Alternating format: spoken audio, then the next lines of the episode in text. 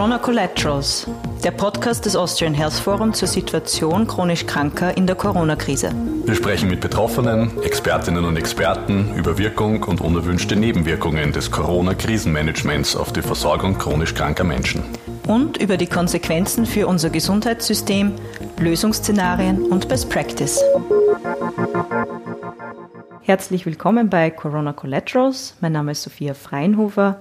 Ich bin im Planungsteam des Austrian Health Forum und darf mich heute mit Frau Dr. Kletetschka-Pulka über die Situation chronisch Kranker in der Corona-Krise unterhalten. Frau Dr. Kletetschka-Pulka ist stellvertretende Institutsvorständin und Geschäftsführerin des Instituts für Ethik und Recht in der Medizin, Mitglied der Bioethikkommission beim Bundeskanzleramt, Geschäftsführerin der Plattform Patientensicherheit, wissenschaftliche Direktorin des Ludwig-Boltzmann-Instituts Digital Health and Patient Safety und viele, viele weitere Sachen auch noch mehr. Ich freue mich sehr, dass Sie heute da sind und ich glaube, das wird ein sehr spannendes Gespräch. Ja, vielen herzlichen Dank für die Einladung. Ich freue mich auch schon. Ein ganz großer Schwerpunkt Ihrer Arbeit ist ja die Patientensicherheit. Jetzt ist das sicherlich ein Begriff, wo sich jeder so ungefähr vorstellen kann, worum es da geht. Aber mhm. worum geht es denn genau? Mhm bei diesem also Thema? Bei uns geht es beim Thema Patientensicherheit einerseits um die Sicherheit der Patientinnen, dass die im Gesundheitsbereich sozusagen möglichst durch, sicher durch das Gesundheitssystem kommen hier und nicht durch die medizinischen Leistungen zusätzlich zu Schaden kommen, aber auch, dass sie möglichst rasch die richtige Behandlung bekommen, die qualitativ auch richtige und hochwertige Behandlung. Und auf der anderen Seite geht es um die Mitarbeiterinnen-Sicherheit weil wir der Ansicht sind, nur wenn Mitarbeiterinnen sich auch sicher fühlen, ähm, können sie Patientensicherheit gewährleisten. Und was ich halt persönlich sehr spannend fand, wir haben Jahre versucht, immer wieder auf Themen aufmerksam zu machen, nosokomiale Infektionen und Hygienemaßnahmen und es hat irgendwie nicht funktioniert und das hat in Corona plötzlich perfekt funktioniert. Also dass die Leute die Maßnahmen eingehalten haben und man hat sie auch gesehen, dass hier massive Auswirkungen waren im Gesundheitsbereich. Und da stellt sich jetzt auch die spannende Frage, was können wir davon mitnehmen, dass wir zum Beispiel vielleicht künftig keine Hände schütteln mehr bei den Ärzten und Ärztinnen. Also da wird die große Herausforderung sein, was können wir Positives aus der Corona-Krise mitnehmen. Und da waren schon einige Dinge, die die Patientensicherheit ganz positiv getriggert haben. Ja. Mhm.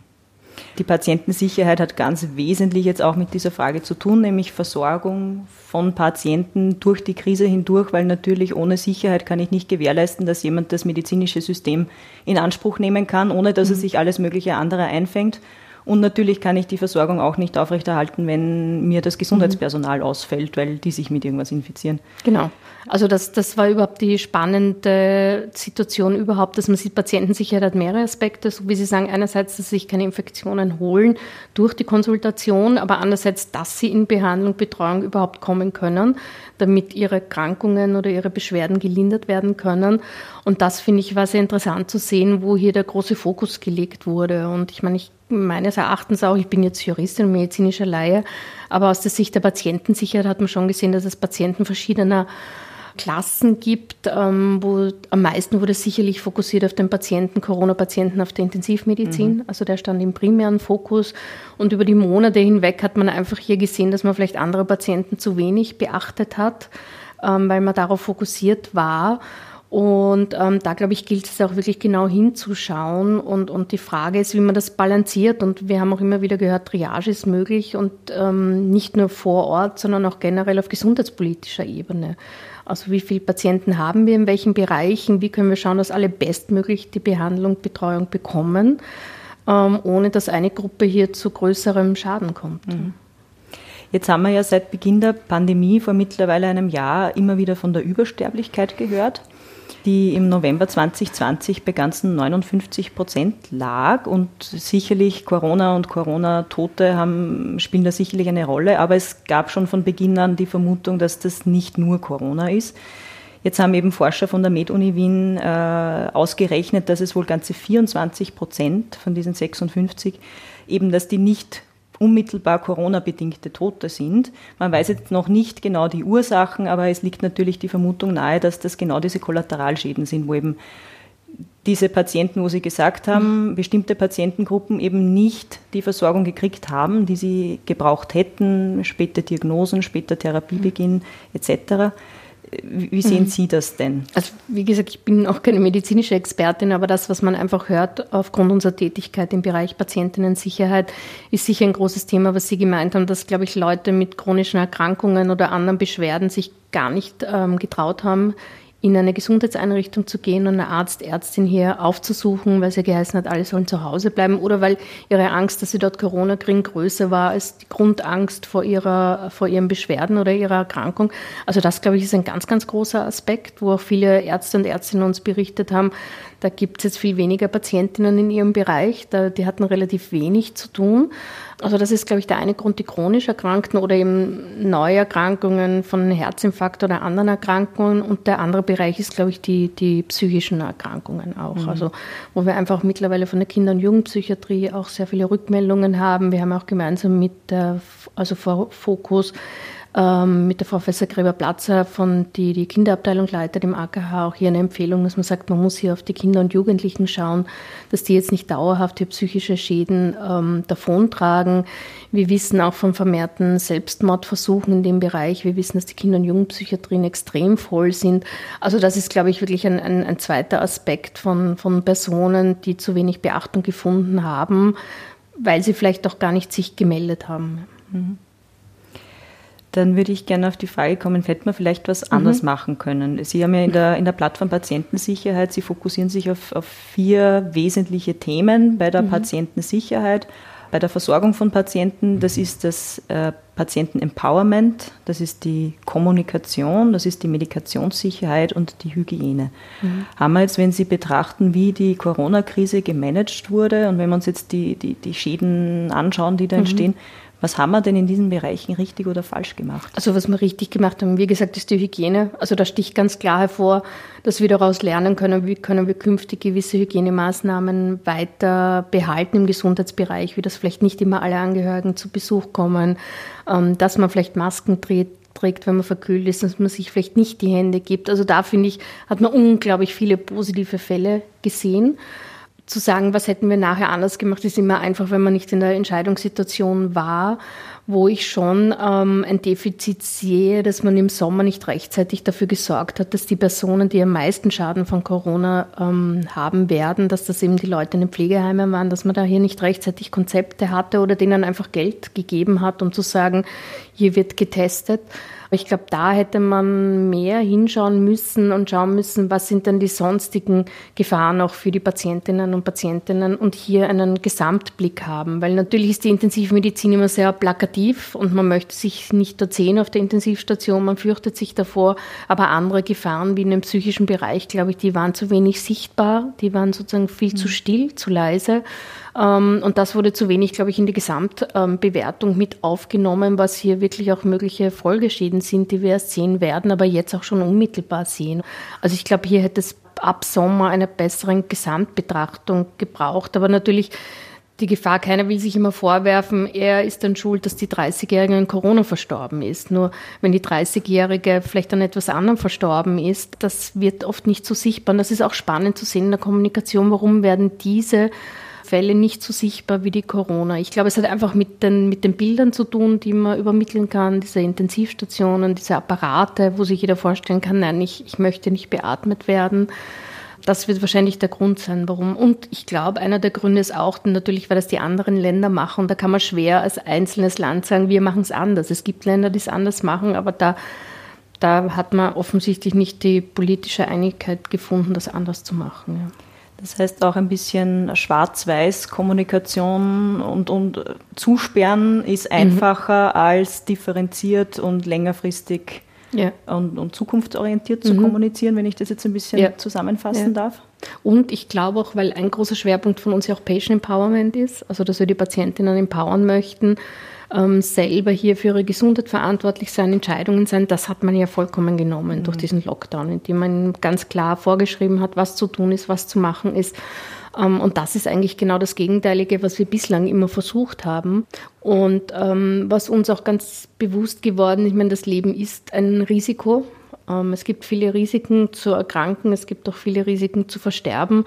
Und das ähm, ist jetzt halt auf einen Teilbereich total fokussiert worden. Und wir haben jetzt auch eine Studie durchgeführt, weil uns das interessiert hat, weil es immer geheißen hat, aufgrund von Corona wurden Patientenverfügungen geändert, dass die Leute doch beatmet werden wollen. Und wir haben gerade hier eine Studie laufen und die ersten Ergebnisse zeigen schon, dass erstens die Anzahl der Patientenverfügungen nicht zugenommen hat und dass auch kaum, die Leute haben kaum eine Änderung vorgenommen ihrer Patientenverfügung. Und das hat schon auch ganz klar gezeigt, dass wir hier mehr einfach noch wirklich investieren müssen im Bereich Patient Empowerment. Mhm. Jetzt haben Sie vorher erwähnt, man hätte wahrscheinlich im Sommer mehr vorausschauend agieren können, besser die Situation einschätzen. Sie haben äh, zum Beispiel gemeint, die, die Tests in den Pflegeeinrichtungen, wie schaut es denn mit der Digitalisierung aus? Mhm. Man hört ja immer wieder, das spielt eine wesentliche Rolle, dass zum Beispiel Leute trotzdem soziale mhm. Kontakte pflegen können, dass man vielleicht medizinisch äh, Patienten auch betreut, ohne dass man sie jemandem ein Risiko aussetzt. Mhm. Welche Rolle hat die mhm. Digitalisierung und haben wir da die Chancen genutzt? Also die Digitalisierung ist eine enorme Chance, unabhängig jetzt von Corona, auch künftig, damit man hier einfach Gesundheitsleistungen effektiver einsetzen kann. Ich glaube, ganz wichtig ist auch hier zu sehen, welche Dinge möchte ich überhaupt digital auslagern wo braucht es eine persönliche Kommunikation zwischen den Patientinnen und den Angehörigen der Gesundheitsberufe, dass wir nicht alles auslagern, aber wir könnten schon sehr, sehr viel auslagern. Das hat man auch teilweise gesehen im niedergelassenen Bereich. Ähm, erschreckend ist nur, dass wir ein Jahr danach immer noch in großen Kliniken damit kämpfen, es gibt kein WLAN oder die entsprechende ähm, Behörde oder Amt schaltet die Leitungen nicht frei oder es gibt diesen Stecker nicht. Also es sind so banale Dinge, an denen man scheitert oder im niedergelassenen Bereich, wer übernimmt die Kosten. Das heißt, da finde ich, hätte man wesentlich mehr tun können, vor allem klar, einen klaren rechtlichen Rahmen. Was ist denn überhaupt zulässig? Also wir sehen, wir machen unglaublich viele Projekte, wo, wo zum Beispiel mobile Ultraschallgeräte im Rettungseinsatz eingesetzt werden. Und hier die Frage, ähm, also die Ärzte sind dann zum Beispiel in einer Krankenanstalt und es werden nur mehr die Ärzte in Spezialfällen zugeschalten und sonst können das andere Gesundheitsberufe übernehmen. Da ist aber oft nicht klar, dürfen sie das berufsrechtlich oder nicht. Das geht auch in den Bereich mhm. Community Nurses, wo ich eine große Chance sehe, ähm, gerade im bestehenden Ärztemangel, den wir nicht so schnell wahrscheinlich beheben können dass man hier sagt, dass die wirklich nur in Spezialfällen zugeschalten werden. Und da haben wir Projekte auch jetzt in Justizanstalten, in Pflegeheimen, in, in Anhaltezentren, wo die wirklich nur mit die Expertise dann telemedizinisch zugeschalten wird und die Daten vor Ort erhoben werden. Das heißt, es geht nicht der Patient, die Patientin auf die Reise, sondern es gehen die Daten auf die Reise. Das heißt, der Anstoß war jetzt da. Mhm. Es gab durchaus auch äh, Gesundheitsdienstleister, die da mitgemacht haben, aber mhm. insgesamt braucht es in den Rahmenbedingungen ein bisschen mehr Klarheit und, und Dynamismus, ja. dass das dann wirklich, dass dann auch die guten genau. Lösungen sozusagen genutzt werden Also ich glaube, es braucht rechtliche Klarheit, wer darf was machen ich rechtlich sehe viel mehr Anwendungsbereiche als zulässig. Jetzt bin ich aber nicht die Gesundheitsbehörde oder das Justizministerium. Und da, glaube ich, bräuchte es einfach viel klarere Vorgaben, um die Angehörigen der Gesundheitsberufe zu unterstützen, weil die wollen auch nicht in eine Haftung kommen natürlich. Die wollen rechtssicher arbeiten. Ähm, auch die Institutionen wollen rechtssicher arbeiten und es braucht auch eine entsprechende Abgeltung natürlich. Jetzt wissen wir, dass in Österreich auch die Patienten teilweise auch Vorbehalte gegenüber Digitalisierung und digitalen Gesundheitsleistungen haben. Hat sich da jetzt auch was geändert? Haben Sie da irgendwelche Informationen also ich, dazu? Also ich bin schon der Ansicht, wir haben ganz am Anfang auch in der, im ersten Lockdown auch eine Befragung gemacht, eine repräsentative.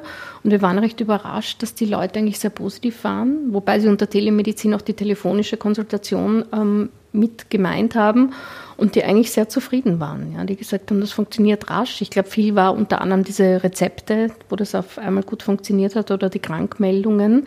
Aber es gab natürlich die Vorbehalte, dass sie sagen, es ist zu unpersönlich und man sieht ja oft selber auch, dass man sich schon freuen würde, man hätte ein persönliches Gespräch. Aber viele Dinge, das hat sich schon ganz klar herausgestellt, gehen leicht mit der Telemedizin und es wird wie in anderen Bereichen, es gibt welche, die man vielleicht gar nicht mehr dann überzeugen wird, dass sie Telemedizin anwenden.